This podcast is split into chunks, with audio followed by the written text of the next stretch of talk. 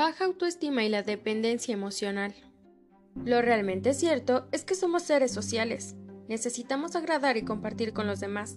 Nos gusta pertenecer a un grupo donde las personas comparten valores, gustos y emociones, pero a veces esa necesidad de aprobación se vuelve patológica. La baja autoestima y la dependencia emocional entonces se unen estrechamente.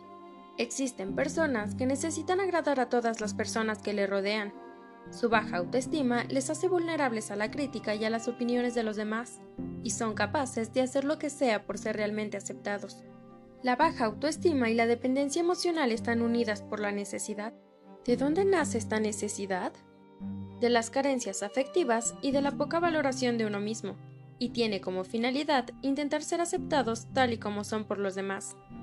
¿Y si no son aceptados ni queridos por los demás? Bueno, se vuelven incapaces de encontrarle un sentido a su existencia, necesitando de la aprobación y la atención de los demás. La baja autoestima y la dependencia emocional se interrelacionan totalmente.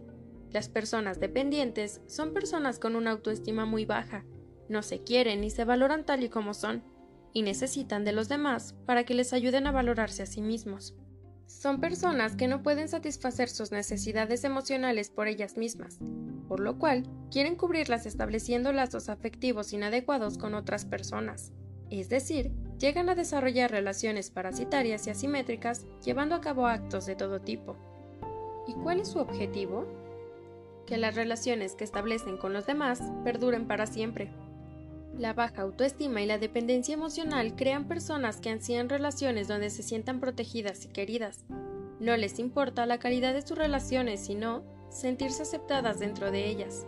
Por ese motivo, establecen vínculos afectivos muy intensos e inestables.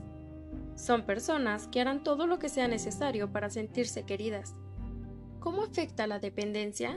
El problema real de depender emocionalmente de los demás es que si no se recibe la atención o el cariño que busca la persona dependiente, aparecerán dudas irracionales acerca de su propia valía y del aprecio que los demás le tienen. Esto repercutirá en el autoestima y en el bienestar emocional de quien lo sufra. Aparecen de ese modo sentimientos negativos tales como la negación, el abandono o el rechazo. De esta forma, la tristeza se instala instantáneamente en la vida de la persona emocionalmente dependiente. Esta situación puede llevar a la persona dependiente a iniciar un círculo vicioso de vacío emocional e insatisfacción crónica, y de ello es muy complicado salir, ya que se da paso a la temida depresión.